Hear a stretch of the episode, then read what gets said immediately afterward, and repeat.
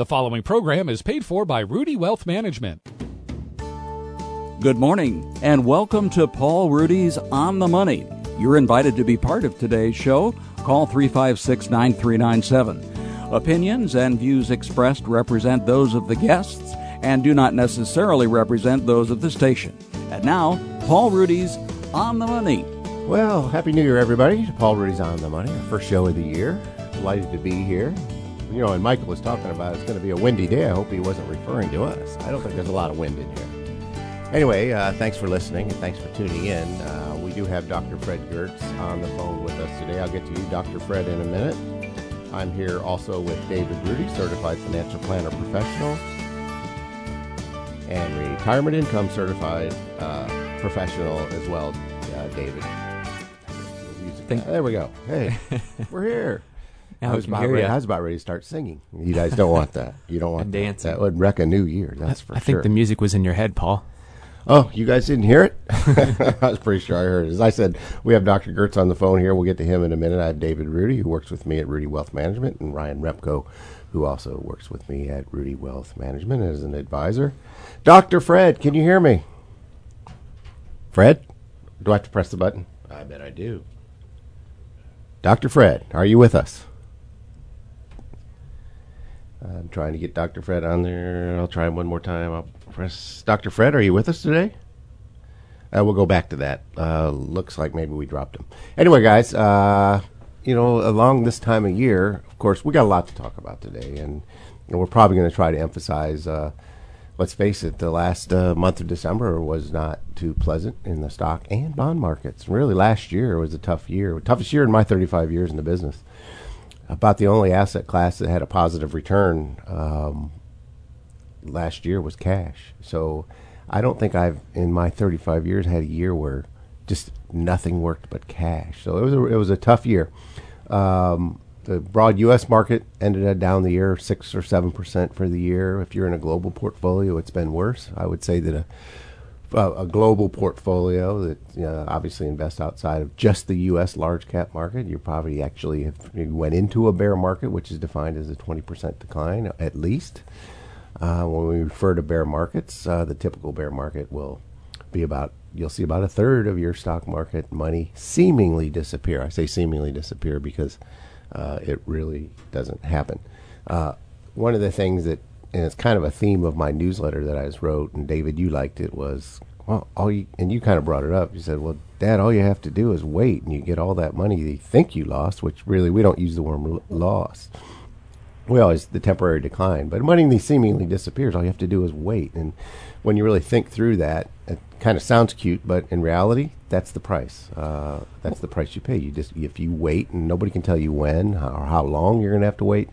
History can give us some guidelines, but there that is the good news for long-term investors. But lifetime investors is probably a better way to say it. I think the key to that is you have to fundamentally believe that the value of companies and therefore their stock prices will increase over time. And I would never say what time that will be. Like you said, open the window. It can be a no, long. It's fine. It can oh, be a long period of time. Yes, but eventually, I I just have complete faith that companies will continue to increase their profits over time and their stock prices will be increased to reflect that. Yeah, but an awful lot of uh, time and effort is is spent. I mean, look, if you want the lifetime uh, strong returns, historically at least, uh, the ownership of the great companies of America and the world have given us somewhere around seven percent net of inflation.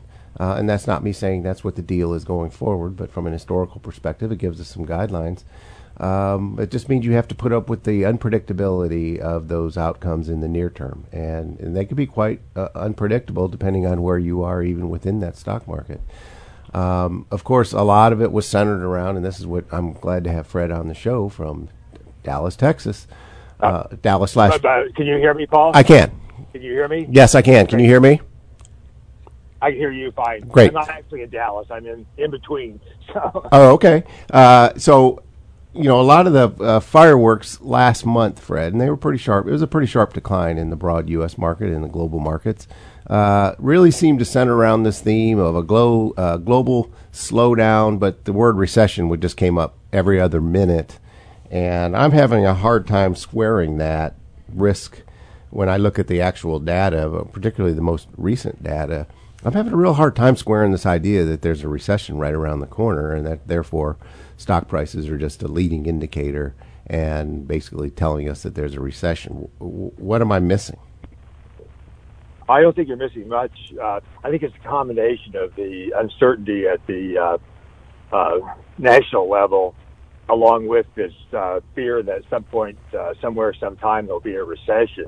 So again, uh, the thousand point drop coincided with some things happening in the White House, withdrawal from uh, uh, uh, Syria, that sort of thing. In addition to the fear of a recession, and all of a sudden it turned around in in one day because of the uh, strong job news. So again, I think the actual data uh, suggests that uh, suggests that uh, things are going pretty well. In fact, I just uh, uh, wrote a short piece about the fact that the Illinois economy is actually much better than people are giving it credit for, and that the fact there's kind of a strange thing that uh, the governor who was running for reelection was talking about how bad the economy was under his tenure, when in fact it uh, recovered fairly well during that period of time. So again, I think the the real news, the the numbers actually are better than than people's fears. I even look at the. I was looking at a quarterly basis, looking at job growth. Uh, going back since the second quarter of 2017, we had 473,000, then 553, then 556, then 632,000, then 634, 623, and 670. That really doesn't suggest any slowdown uh, in job creation that normally precedes a recession to me. I just don't get where they're getting that. And then when I look at, in fact, it appears to be accelerating, not decelerating. And then when I look at workers' wages, Fred, they rose in the most recent report uh, four tenths of one percent just in a month. That's a that's a pretty good annual return, and are up three point two percent from a year ago. And then I looked at automakers. Americans bought cars and light trucks at 17.5 million annual rate in December. That's the fastest pace since November of 2017. That those all these things seem to undermine this recession theory that there's a that that consumers are somehow under stress. That's just not how consumers under stress and economies under stress behave. Is that fair to say? I think so. The the uh, Christmas season was relatively strong. It seems like almost every year uh, people uh, say that it wasn't as good as the uh, the retailers expected, but this year I think was an exception. Again, uh, there is this uh, kind of clicking or, or talk, clock that's ticking in the, in the future that we're close to 10 years of expansion. And again, uh, most times expansions don't last a lot, lot longer than that. There's nothing automatic. It's not like uh, uh, it has to end after 10 or 11 or 12 years. But again, uh, the economy has been expanding for quite a while now, and it's not surprising it might slow down a little bit sometime in the future. But that's not the, the same as a recession. So again, I think it's just a combination of all the fears about the uncertainty at the national level, the political turmoil, some of the issues about trade, those sort of things uh, make it difficult for people to accept the good news. Yeah. Well, it's certainly been a, a sharp decline, and it's painful, and investors don't like it. And uh, I spent the whole year 2017. You guys know this. Uh, we did it on Fred probably every two weeks on the radio show in some format, uh, what I call the lifeboat drills, which is really just to try to emotionally prepare people ahead of time. Uh, that's the key. If, if they're if they're not kind of immunized ahead of time before the decline, the the inevitable decline, though we we might say it's inevitable, we have no sense of timing from that standpoint. Uh, doesn't stop most of the industry from trying to time it, but uh, uh, we sp- I spent f- uh, four newsletters in a row in 2017, even the first one in 2018, basically saying, "Look, it's been a while since we've had even a modest 10% correction, or even a 5% correction. 2017 was extraordinary low volatility or fluctuation year, and I I kept reminding my clients quarter after quarter that look, uh, th- there's a certain deal if we want to achieve the higher expected returns that come with the ownership of the great companies of, of America and the world. We need to understand that there's that unpredictability component of it, and it's been a while since we've had our feelings hurt. And it probably seemed a little bit strange in 2017. It was a very strong up market year, and all through that year, I'm telling clients, look, be emotionally and mentally prepared for the next decline uh, I didn't I didn't try to time it. I didn't try to put any magnitude on it. Just emotionally be prepared because I have found guys that surprise is the mother of panic, and when people are panicking, it's too late. So you have to get to them before they even uh, uh, have that ability or you know have that time frame to panic. And I spent an awful time, and I think, uh, guys, I think that explains why we've had one or two people out of a l- pretty large number of families uh, that have really contacted us with any. Uh, you know, significant concern at all, or should I be concerned, guys? Uh, and maybe we maybe we were able to immunize people effectively, and I like to think so. At least it looks like our clients are, but we certainly don't like to uh, minimize the psychological. It's a punch in the gut when you see uh, seemingly ten or fifteen or twenty percent of your money seemingly disappear. It can. There's actually a physical reaction that goes uh, through people, uh, and it's not pleasant. And and again, it's this aversion. We're wired. Uh, you know, you have to survive. If you know, in order to make it out and to do well, you have to survive first. And I think so much of this surrounds our fight or flight. Um, you know, just primal nature of surviving. So it just it strikes me that you know our message has always been it's in the best interest for investors. I think it's it's, it's demonstrably uh, it's you ob- objectively and uh, demonstrably uh, the best interest of investors is to basically just stay the course. Uh, play the long game. I hate to use the word long game. I like to think of play the lifetime game. I, even if you're 60 years old or 70 years old in retirement, between a husband and a wife or a partner and a partner, uh, I guess these days it's m- more complete to say, uh, one of the two may live another 10 or 20 or 25 years. So we always think in terms of lifetimes. But yet most people opt to try to protect their capital. And I think that trade off, which is called the devil's bargain, it goes a long way of explaining why most investors really end up with a pretty pathetic lifetime return. BlackRock did a study of investors over the last 20 years where they showed, at least in their data, it shows that the average investor earned about 2% per year on their investments during a period when the uh, gross rate of return for the broad U.S. stock market was somewhere around 8 or 9%. And, and we see that every day walk through our doors on the front end of our initial meetings, don't we? One thing that, that I was I think also, uh, I think Fred. people also have to uh, people have to steel themselves for possibly uh, a longer term period. Uh, again, the, the market uh, goes down a thousand points. It doesn't necessarily recover in in two days after that. We may be talking about months or even sometimes uh, a year or more. So the, the last uh, 2011 was really a short kind of downturn, and so it may be that people are not used to the reversal, uh, maybe taking some time rather than being almost instantaneous. I think that's a good point. There is no clear uh, evidence that oh, this is how stock markets bottom. You can expect this. You can expect this. They they're all over the, the map, and we can never. Uh, what, what we like to tell clients, we can't tell you how it's going to get better or when it's going to get better, but only that it will get better. And you're right. It's this is is what I call it. It's the long game, um, and and I think we have to be prepared for that. Well, we're certainly not here suggesting uh, that hey, we've seen the worst of it. In fact, you guys have heard me when I do talk to clients. Uh, I'm always very careful, and I'm always you can certain to be hear me say hear me say this. Look, we may not have seen the worst yet. It could get worse before it gets better. You need to be prepared for that. So you can't sell this idea that's overly optimistic that we've seen the worst. And that's a good point, Fred. Now, I like to think, you know, in our lifetime, we get two or three secular bear markets. The last one from the lost decade from 2000 to 2009 um, was pretty typical of a secular bear market, and then what follows is a secular bull market. I like. I'm hoping to think that we're in maybe the first half of this secular bull market, but even within those, you get these perfectly normal cyclical bear markets of 20, 30, 40 percent. Well, and even our clients who, as you said, are, are I think they're starting to really let your message sink into their brain, and, and they're pretty well trained as far as you know, don't sell when the market's down, don't get too exuberant when the market's up. But I definitely saw more client requests, or maybe not a request, but a question of should we increase our equity allocation? Maybe even if you know, sometimes Right. they want to do it in small increments. Well, maybe just like five percent, Right. and they're they're more concerned about foregone returns. In other words, missing out on on, on high returns from equities.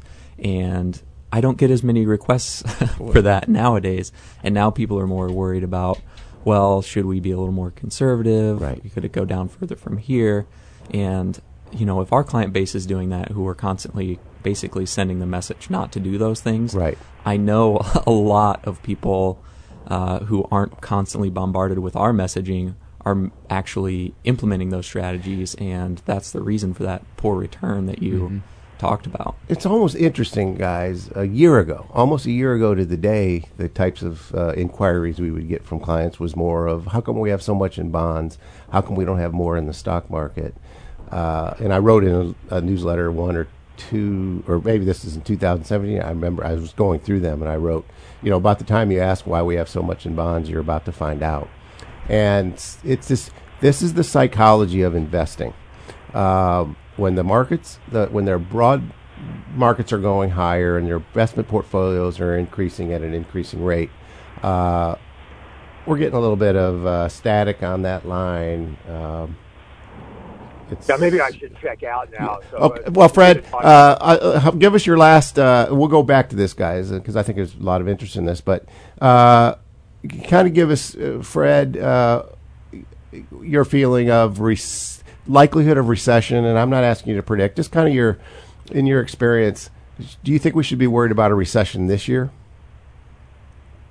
Well, I think we should be uh, thinking about. it. I, I would call it watchful waiting. But the uh, other thing is that every recession is not the Great Recession. We have recessions, uh, you know, fairly regularly, and often they're just a, a, a moderate disruption, like uh, 2000 and so on. So I think that uh, we should be not surprised with the recession, but there's not a whole lot to do right now anyway. Even if we knew there was going to be a recession, I'm not sure that we should uh, readjust our portfolio or anything of that sort. So the, I I guess my word would be uh, it's not particularly likely, but it wouldn't be surprising anyway if it does happen. And uh, the fact is that uh, we'll ride our uh, ride through it, and won't be a major kind of problem. Isn't this kind of uh, one of those things, areas of psychology where we always seem to be fighting the last war? And the last war was really Right. terrible from a recession standpoint, and that's fresh in our mind, and we can remember it. We can't remember as much that the stock market has tripled since then, uh, but we sure can remember the pain associated with the Great Recession. And it, that seems to be really typical from a psychology standpoint with investors. They're always fighting the last war. Right, Well- and again, uh, no, no particular sign of a recession, but don't be, uh, you know, really surprised if, if something happens in the next 18 months or so. But again, that's not anything uh, that's uh, different from any other time. We always have to be uh, mindful of the fact that uh, things will not continue forever in the same the And- same way. And you talk a lot about by the time you see the recession, you know all the damage has probably been done from an investment standpoint. Right. All right, Which Fred. the idea that. Uh, okay, thank you. Okay, thanks for calling in, Fred. Uh, we were getting a little distortion there. I try to make that work uh, as best we can because I sure respect and appreciate Fred's views, and I know a lot of listeners do. But uh, it sounds like he was in the midst of traveling, probably from the airport to uh, his place in, uh, in in the Dallas area.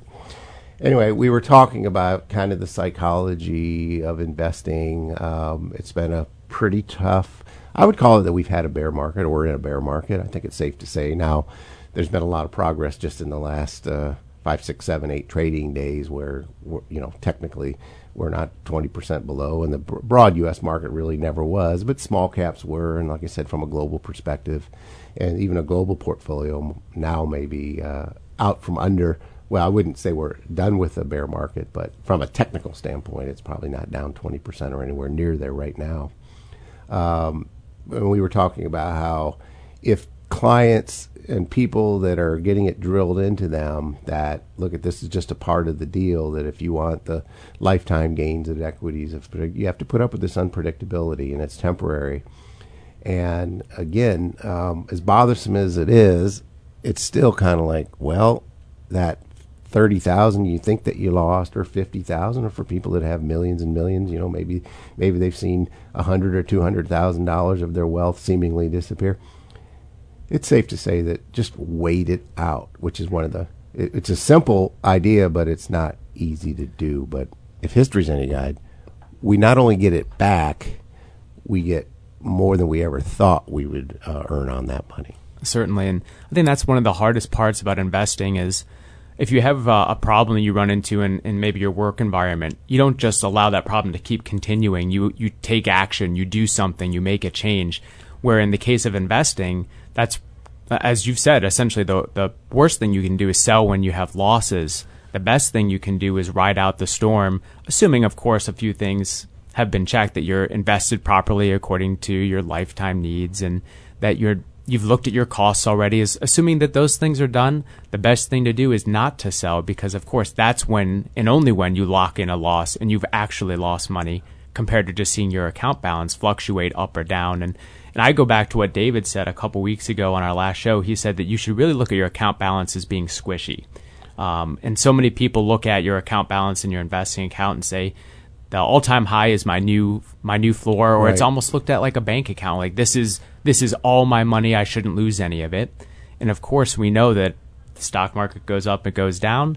And when it goes down we're surprised or disappointed that it's no longer at its high or where it used to be and so we just get we get frustrated and then we think well I have to lock it in I have to secure it and that's when the panic takes over and you do that selling well and you talked about in your most recent newsletter which we're going to send out soon but you had some statistics for like what percentage of time right. an account balance is below the all-time high or markets are below their all-time high watermark. Do you it's remember about three fourths of the time you're going to be so once you get anchored.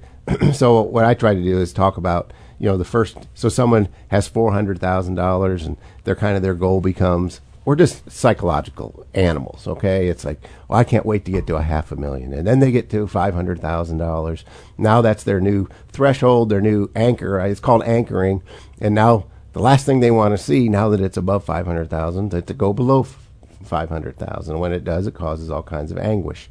Or if it's then it, then it becomes a million dollars, or it, you just fill in the blank. It's, it's it's all relative. But the reality is, almost four out of five, well, 80% of the time or so, you're going to be in that mode. You're going to be below what you were anchored to. So if that's going to bother you, you can just count on basically a life of disappointment. I, there was another uh, statistic I calculated how much of the time is spent 20% below your all-time high or you know your your threshold that you were excited to get to uh, and, and, that's about 40% of the time so look if look we have this permanent uptrend basically it's a permanent uptrend in innovation, in production of goods that people want to buy. They get better, they get cheaper. You know, we live a life today that we couldn't have lived 30 years ago. Uh, even people with modest means have, uh, you know, have luxuries that wouldn't have had just a generation ago. And that permanent uptrend, as I as I write about in our newsletter a lot, is basically the capital markets outrun that permanent uptrend on the upside and and downside and it does a lot of it on the downside. But it's still a permanent uptrend. At least it has been historically. Uh, in our business, we always have to be careful from a technical standpoint of not be so forward looking as if it's a given that stock prices will be significantly higher in the future um, we have to say from a regular regulatory standpoint, past performance is no indication of future results. I think that's absolutely spectacularly true when it comes to if you're trying to pick a money manager that's shot the lights out over the last three years, any expectation that he or she are going to do that in the future. I think that's more where that's born from. Don't rely too much on past performance from there when we talk about this big picture stuff, we have to we draw on a hundred or more years of history, which is still a short sample period, and from a global perspective. But it's the best that we can do is get some kind of concept of the distribution of future outcomes that we might get, and just not let's not pretend we know which one it's going to be. It could be very disappointing, and it might be spectacular on the upside. But I think it's I think it's fair to say that there has been historically this permanent uptrend in prices and in earnings. And the only reason the prices are higher is because the earnings of the great companies of America and the world have continued to increase decade after decade after decade. Though I'm sure there's a decade when they didn't. So don't don't. I'm not trying to be hyper technical here, but over one's lifetime, it's certainly been what everybody has lived, and the market, the stock market, and the capital markets are going to outshoot on the upside and outshoot themselves on the downside. They're going to do it excessively amongst the permanent uptrend. The problem from an emotionality standpoint is when it's doing it on the downside, we focus in on that, and that's all we see. We, we the the permanent uptrend is completely blurred out, becomes opaque. We can't see it. All we see, and of course, the industry, the financial media, from that standpoint. Uh, I mean, they're in the apocalypse du jour business. I mean, they just move from one crisis to another, telling you how the world has changed. The sky is falling. It's not going to get better. Our best days are behind us. And they so think about that pressure cooker for investors. They've they've seen their account fall 10, 15, 20 percent in a period of weeks. The last three people on the TV just said we haven't seen anything yet. It's going to get worse. I've lived through this cycle after cycle after cycle, guys. The first time I got, you know, you guys got into this business about a little bit older than I was, but not much.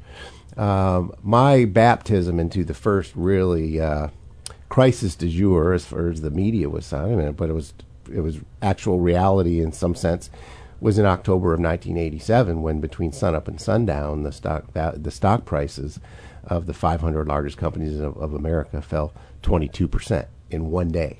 Uh, and that and and the point I made in my newsletter is uh, I said who doesn't wish when the stock market the Dow Jones fell from 2200 to 1700 rounded here who doesn't wish they didn't borrow money I'm not suggesting that but who doesn't wish they would have borrowed money to buy stocks when they Dow Jones was at the 1700 level only 30 some odd years ago uh, nobody and you'll never meet anybody that doesn't wish that they did that and you never will meet anybody that doesn't wish they do that. Today is always scary, isn't it? It just seems like uh, uh, one of the things, and you, I don't think you guys have actually seen me do this, but for a while years ago, a prospective client would come in, and maybe they were ambivalent about whether they were even going to hire an advisor or not. You know, sometimes they just want affirmation, and sometimes I could tell.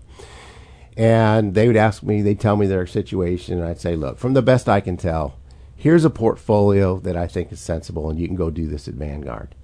In detail, like a physician's prescription. I gave them, here's how much in this fund, this fund, this fund, and this fund. And I would push it to them, and eventually I'd say, is there anything else? And I knew that it was inevitable if I had a husband and a wife that one of them was going to sit there during that awkward moment and say, well, but what is it you do? I go, well, we build portfolios pretty much just like that. Well, why are you telling us what to do for nothing? You're not charging me anything. I'd say, well, I assume you're not one of two types of people. And then they'd say, what's that? I'd say, well, the first group of people that I slide this to and give them to, and they walk out with it, before they walk out, they're going to swear in blood that they're going to do it before the day is over. And then they get home and they see somebody on CNBC that tells them the world's coming to an end, or we're going to a recession tomorrow by noon, or some fill in the blank scary message. And all of a sudden, today becomes too scary to do it. And I swear they're going to do it tomorrow. And then tomorrow becomes today just all over again. And today is always a scary day to implement and take that first step into building this great portfolio and subjecting yourself to unpredictability and fluctuation. But I'm sure you're not one of those two, that person. The other person will actually go out today and they'll go to Vanguard and they'll wire their money and they'll invest in these six or seven or eight funds and the first time a perfectly normal cyclical correction or downturn happens, they get out and they undo it and they make the big mistake. And I would say, but I'm sure you're not that type of person. Well, I knew I shot one of them right in the head, right? If not both of them on one of those two counts. And the whole point I was trying to get is it's in investing, especially when you get to retirement, and that's our specialty is retirement planning. You can you can expect that to be magnified, right? you guys see it. The minute we don't draw a paycheck, and the minute we're not accumulating, and we're spending from our assets, and we're decumulating, right? Uh, it really turns up that emotional pressure, I think. And so, this is just our way on this show. We tried to do it in 2017, going into 2018. In 2018, how many times did we suggest people rebalance? How many times do we suggest that investors need to re re-examine their asset allocation? and determine if it's aligned with what it is you want to have happen. Making sure that you didn't have more invested in the unpredictable areas of the world, in the great companies of America and the world, uh, that you can handle and assess, assess, assess. Yet, it causes distress. I think one of the biggest problems is for so many people is you're doing your best with limited knowledge in the field. And so you're you're hoping you're investing the right way. You're hoping that you're following the right things, but a lot of times it's just a hope. And without proper guidance or, or a full on hired advisor, um, it's always a second guessing game. And that's why I think so many folks who don't have an advisor end up really hurting themselves and they get only that 2% return, like you mentioned, Paul, during a time where you should have gotten a 7 or 8% return simply because they cannot stay invested during those difficult times or they made the mistake that could have easily been avoided with a conversation with an advisor. Is there any investing prowess that can overcome poor investor behavior? No, I don't think so. I mean, unless you had a perfect crystal ball. well, even even, And you even if you had a perfect crystal ball, you would doubt it at times, Right. And you would behave badly. I guess the point I'm trying to make is you could be a spectacular investor or really good at minimizing your taxes, or you know figuring all that stuff out. But until you until you conquer that first part of the hierarchy, the biggest part, learning how to behave, it's, it, everything else is just commentary and just isn't going to work. Paul, is this where you say human nature is a failed investor? Well, I was about to. Thanks for you know taking it from me, but I'm glad you guys are learning. But human nature is a failed investor, and I guess you know, David, you wondered the first time you know you kind of heard me meet when you joined me four years ago, four and a half years ago maybe, uh, and you were working at this big, one of the biggest mutual fund companies uh, in in the world. Uh, that sat around and all day long talked about investing, investing, investing, and technical stuff. And you'd hear me talking to clients, and you'd say, "Dad, you don't really talk much about investing and performance and those things." I said, "David, because that that stuff uh, is almost irrelevant. It's how investors behave with the investments they do own that matters." And I think you guys could, if, there, if you've learned anything from me, that certainly be, is a, uh, an investment reality, isn't it? Absolutely, because I mean, like you said, you could take a portfolio that had a 10% expected return or 8 or whatever that study was and just through your bad behavior you you bring it down to a T-bill return. You might as well have bought treasury bills or short-term bonds or something in the first place. because you only have to really make the big mistake once. And when I talk about the big mistake, I talk about uh, you know uh, mistaking a temporary decline for a permanent one. In other words, panic takes over, and once panic takes over, that disease can't not be cured. Right after the fact, you have to inoculate it ahead of time.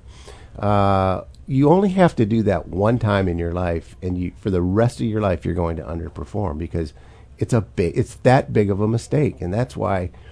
I know we blather on and on about the behavioral and the psychological and the emotional side. All, all those are all kind of describing the same thing. But that's the key.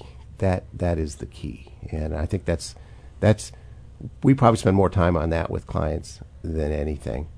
And, and don't you get a sense um, when clients or people are somewhat inoculated or effectively in- inoculated from that? they probably still have some fears. My guess. You guys, just because we're not hearing it, uh, I don't. I personally don't believe it, that none of our clients are somehow worried about their financial plan. I, I, I just, I'm not that naive. Oh, absolutely. I think some of it just comes down to trust at a certain point. It's just, well, my advisor told me I'm going to be okay. I have to trust someone. I guess I'm just going to trust him. I, I don't know if that's the case. That's what I speculate because I do think, like you said, there's no way we can prove things are going to get better. There's no way we can prove to a client they won't run out of money in retirement. At the end of the day, it's a little bit of a, a leap of faith, and you have to just choose who you're going to trust. In fact, so many times I see investment experts, so to speak, trying to prove their way out of it. They're, they're going from one factoid to another, or one statistic to, or they want to show you a chart, or they want to talk about history.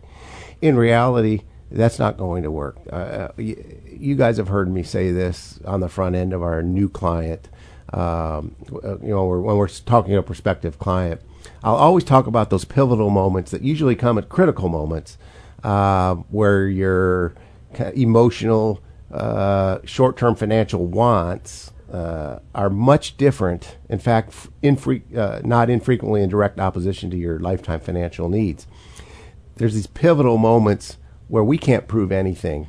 That sometimes the clients have to do what we say just because we're their advisor, just because we say so. And that's really what you're saying is at some point, you got to trust somebody. And I have said it uh, more than once. You can either trust the people around you or the things around you and, and do what they're telling you to do or feel like doing, or you can trust me. It's going to be one of those two situations.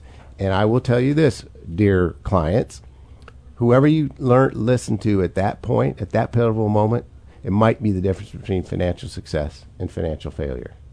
Ed Bond's in the office. You're not certainly not wanting to just gaze upon us, Ed Bond. You must have some spectacular announcement. No. Oh, I thought you did. Feel free to join us, by the way, because I know you like this stuff. I know you see my tweets every now and then, and, and in fact, I heard you quote some great, wonderful advisor or investment guy last week.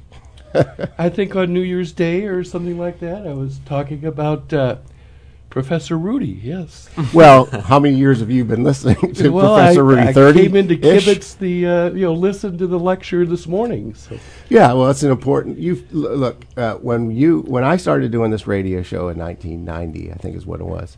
Uh, the Dow Jones was about three thousand, and you have certainly seen me go through a significant number of times where we had significant turbulence, haven't you? Oh, absolutely. And uh, coming in this morning, I was hearing you say about the sky is falling and we're up and down. Uh, today we're a little bit up, but uh, you know, overall, I don't know where you want. To How do you handle it? As an investor, how do you handle it? Now, this isn't rehearsed. I didn't know Ed was coming in, but I, I, I, just say like it'll invest. go back up. I mean, And what uh, makes I- what now? T- take me through that. What makes you feel or believe that that you know if I just wait, it's going to go back up and get better? Uh, Well, because everybody, as I've heard you say, the you know the great companies of America and the great companies of the world. And you guys didn't think that worked. Now Ed Bond is understands it. Instead of calling it the stock market, let's call it that. well, you know, everybody's goal in going to work is to make money, and you make a product or you uh, you sell a product and you hope to make money on it. Now, if the market goes down a little bit, it's not going to go down and stay down because everybody's going to get up tomorrow morning and go to work and try and make money. And something, you know, like you say, it's a more or less a permanent uptrend. And, and, and then when they go to work on Monday after a bad report, or, or whether it's a recession or not, uh, don't you suspect Apple today, even though there's this global slowdown, is thinking about the next iPhone or two or three and how they're going to make that better and more powerful and hopefully cheaper? Oh, absolutely. Uh, app, uh, Apple and uh, Microsoft. It, it is all these companies. This is what this is what the IBM. Yeah. Any of them. And that's really kind of people think I'm this, you know, incurable optimist, and I think everything's going to work out perfectly. That's not what optimism is to me. And optimism is to me is just a, a view that, given enough time, things tend to work out pretty well, right? And and and, and, and pessimism, though it sells. I mean, if I get on this radio today, Ed and guys, and say, well, we're going to have a recession, uh, it'll probably be played on. Paul Ruedi says, you know, uh, maybe it makes Twitter. Uh, genius economist. No, nobody's ever used that, I guess, on me. That's for Fred Giertz. Um, says recession is coming in 2018. If I say it's going to be a depression, they'll put me on TV tonight. So, and if I and if I keep going down, the pessimism and, and crisis sells. It's a lot more interesting than the person that gets on the radio or the TV that says, you know, things are probably going to be pretty normal over the next 20 or 30 years. And if there's any, the best guess is uh, the return of the great companies of America and the world are going to be somewhere around 10% compounded annually, if history's any guide. And there's going to be a pretty good amount of fluctuation in between. Uh, it doesn't get a lot of press, does it? No. It, it, it, you know, and, and, and that's just the essence. When we think of, of our investments, it's more like a game where there's winners and there's losers and there's teams and it's just more measurable. Uh, you know, there's not a whole lot of excitement about being an orthodontist. I'm not knocking orthodontia, but or being a weather. Well, your person. neighbor is a dentist. Well, I, I, I got a bunch of them. Uh, you know, I have my fill of those guys in my neighborhood. So, no pun intended. Um, 100% you know, there's just not a lot of exciting stuff about you know most jobs that are done, but investing is a, is kind of a different caveat, and and and yeah, I know you're in the media. You're I wouldn't call you in the financial media, but is my assessment fair that the financial media's mission is to extract our long lifetime or long term historical perspective from us? I, I guess so. Yeah, and they, uh, it some of these, you know, if it goes down or goes down for several a period of time, it then it becomes a self fulfilling. It's going to go down. Well, it's going to go down, but then it's going to go up. And I tell people that you put money into an investment over, a, and I learned this from you, I believe, but over a long period of time.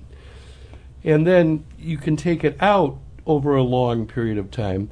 And maybe you're doing both at the same time, putting it in and taking it out. There, there are advantages tax wise to doing both at the same time. Sometimes there is, uh, but again, it's that it's that lifetime view. But guys, what and Ed, we get this a lot. Um, look, for guys that are in their 20s and 30s, like these guys, and and you, Ed, you know, young guys, you're still putting money in a 401k every uh, pay period. Uh, you invest on a regular basis. You're trying to accumulate. It's I think it's easier, though it's not it's not easy.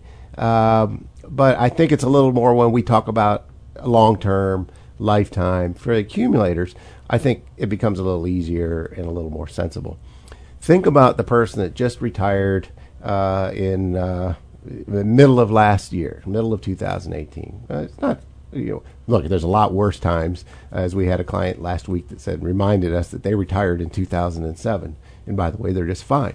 Um, you, you, just retire and you walk into this, you know, bee's nest of kind of what goes on in November and December, and everybody's sensationalizing this crisis.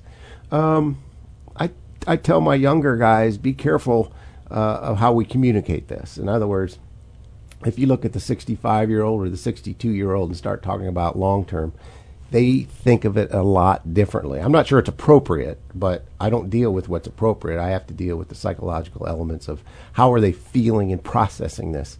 And when we're done accumulating and we're decumulating, uh, we have to be very careful about this long term word, don't we, guys? Yeah, we like to use this lifetime. I'm not. I'm not criticizing your word, Ed. I think that is that it's appropriate but I think lifetime works better. But that's where we have to remind the newly minted retiree that between the spouse, the two spouses, one of them's going to live maybe 30 years will not be unusual at all. Or even the 75 year old couple, you know, eh, you, you have to, of course, the allocation should be appropriate to that person's needs at that time. But even when they suffer uh, some temporary declines, there's still generally plenty of time in their lifetime, from a lifetime perspective, where it's still appropriate to put up with a certain level of fluctuation, even in, when you're in your 70s. And for some, I have clients that are in their mid to upper 80s that are 100% invested in the great companies of America and the world. Now, they're not spending any of it.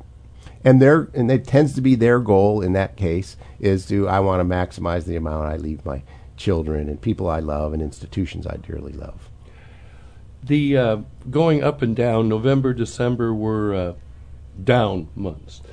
But how about this idea? November and December is when all the companies pay out their dividends, and they're paid out in cash dollars.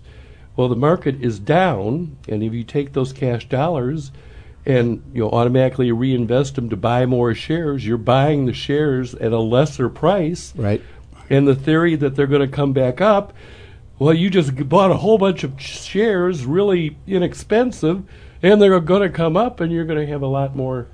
Yeah, there's no question uh, that the heaviest distributions are in December, uh, as a rule, and for people that are reinvesting, which is a big group of people. Uh, that certainly it certainly is a kind of an autopilot way of saying, well, I really don't like these low prices, even though they're on sale temporarily. But as long as they're on ta- sale temporarily, might as well buy them. Again, for the accumulators, this all makes sense. I'm trying to highlight there is a difference between the accumulator and the decumulator. We're going to go to John on line one. John, thanks for calling. Paul Ruedi's on the money. Yes, sir. Thanks for uh, taking my call. Yes, I had a quick question. It's probably simple, but it's probably complicated too if I was going to start investing, even if I had ten or twenty dollars a month to invest, how could I begin to gain some return higher than the passbook savings? Well, over what time frame, John? See that always there's always a catch, isn't there? So yeah, this money I'm putting away ten or twenty dollars each time. I'm going to do this for how long? Uh, in my case, it would be a shorter term, but say a new person, a young person just starting out, uh, fast strap millennial. So that's two points. One is for me as an older person, and two, if somebody's just starting out. So, regardless of age, if the money's for a near term need, it doesn't belong in anything that really fluctuates in any material sense, if at all. So, right now, the good news is, of course, I'm going to give you the bad news too. The good news is you can go out and buy CDs now in the 2 to 3% range. The bad news is by the time you pay taxes and inflation does its thing, you still have just signed up for a 0% return. So I, I can't I don't have anything there's no magic there for someone who's I'm going to put money away whether it's small amounts or large amounts but I really can't I really can't be in a position where I see it decline in value. For the it becomes much easier guys for the millennial uh, one thought that comes to me is the reason I like Roth IRAs and then you guys can tell me whether this makes sense or not. Uh, the advantage for young people using Roth IRAs is anybody you can contribute. The, contrib- the contribution portion you can always get to in an emergency. Now the downside is it's real easy to get to, and they might just undo it. But what are your guys' thoughts about people in your age, millennials or whatever you are? Uh, even if it's ten or twenty dollars, there's a lot of vehicles today that allow for that. Where, where's your go-to? So interesting call because I had uh, someone call our office phone the other day and ask me almost the same question, except they had I think it was like a uh, I can't remember if it's like a whole life insurance policy or something that it paid basically a guaranteed four percent interest rate. And he asked, "Well, could you guys do better than that?" And it's just basically the question that John's asking. And the way I explained it to him is, "Well, I could tell you investments that have a higher expected return than that, but those types of investments also have the possibility of losing money over any given time frame. So I couldn't ever guarantee that you will earn a higher return than what you're earning right now. So it's compared to what sometimes, right? So that's the challenge is you could say, okay, well, what's something higher than, you know, the interest rate on a savings account or a CD or something like that? Well, yeah, you could put your money in the stock market or you could buy real estate or something like that, but that's such an apples to oranges comparison because if you put your money in the stock market at the beginning of 2018, now you just lost 15% or so. If you need it. And I shouldn't say loss. I If should you say need it, you would have temporary- lost. Yeah, exactly. Versus you would have got, you know, your 2% from your CD. So over that one year time frame, you'd say, well, that was terrible advice. So what about the accumulator, the lifetime accumulator who's in their 20s and 30s or even 40s? Well, then the fluctuations don't matter too much as long as you're not selling while So it's what down. vehicle? So then I'd I'd use a Roth IRA. If you really have that little to save, it means your income's probably pretty low and you're in a low tax bracket. And then I'd invest it in a 100% Vanguard Total World Stock ETF, probably. So you and can the do reason, that. Oh, go ahead. and the reason I would do that is if I'm investing ten or twenty dollars at a time, I don't want to pay transaction charges. So I'm going to open an account at Vanguard and buy Vanguard ETFs. might be Schwab a, might be um, a, an account minimum issue Right now with Schwab and uh, Fidelity having basically total market uh, funds with no fees and no minimums. That might also be another place to look where Yep. I can assure you that you're not going to have this fee problem or, uh, or or an access to the fund problem because they've now they're not they're doing it I think as lost leaders, but hey, it's there right. and uh, so that's a possibility. Does that make sense? You still there, John? Yeah, that's perfect sense. And I'm one of those that have that absorbent uh, interest rate return right now off a dumb, uh, what is it called, variable life insurance policy, which I'm glad I'm getting the 4%. Yeah. I appreciate you. okay. And, and what you said makes a lot of sense. okay. Hope it works out for you. Uh, you know, these are these are challenging times. I know people feel like they're getting a bad deal in a two or a three percent CD, and I'll say that it's essentially a zero percent return. I'm not I'm not poking holes in it and saying it's inappropriate. I remember when CDs were sixteen percent, but the taxation then was at least forty percent. So you gave up you know six percent to taxes, and so now you're down to ten, and inflation was thirteen, and you were losing three percent a year on your sixteen percent CD. Uh, You're not really uh, invited to a lot of parties when you announce that to people that own 16% CDs that they're losing a few percent a year. You're not Mr. Popular. But then again, you guys have never seen me Mr. Popular. it's 10:56. We have a few minutes. Ed, you got any other uh, observations after listening to this on the Money Show for 30 years or so? Well, I just think it's good, stable advice that uh, you know don't get too upset about this and don't get too upset about that. And Easy for if I if I look at my account now and my account many years ago, I'm still doing good. Yeah, staying the course. uh, One thing, it's not uh, always easy and pleasant, but it given enough time, it works. Well, we were going to go through a lot of New Year's uh, resolutions. We'll get to those next time. But I, I thought it appropriate to at least talk about the economy with Dr. Fred, uh, even though it was shortened.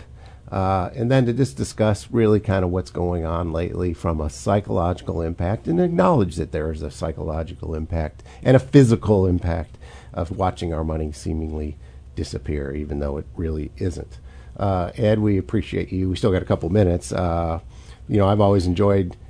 I you know, I actually I could went, be a, a guest on the program today, but it's a lot of fun. well, it, you know, and I, I was just going to say, and of course, people would think this is staged, or you're saying that because Ed's a big wig at WDWS. but when you take over the morning show, uh, not that I don't like the nor- normal morning show, but it's kind of uh, it's always fun to listen to your show when you're actually doing it for two or three days at the end of the year and filling in. Uh, it's just a different personality and a different perspective, and uh, you're kind of generally this behind the scenes person. Uh, do, you know, putting a lot of the glue on things and making things work around here. Um, but I, I always get a chuckle when you and I talk, uh, whether it's before the show or after the show. Uh, it's clear to me that you are one of the people that certainly get it. Well, Uh, thank you. I don't have my magic clock, but on my Apple Watch it says 10:58, so I think we're pretty good with time. Uh, so, in summary, guys, I'm sorry I probably ran over you guys a lot. We didn't really get to the material we planned on getting to, but I think this is a serious issue, and uh, I guess I would encourage people that uh, to fight their emotional urge to somehow undo what you're perfectly doing and uh, just stay the course. And I know it's harder than it is. We'll be back in two weeks. Thanks for listening to Paul Ruedi's On the Money. Join us for the second and fourth Tuesday of each month for Paul Ruedi's On the Money. Views expressed represent those of the guests and do not necessarily represent those of the station. This is News Talk 1400, WDWS, Champaign Urbana.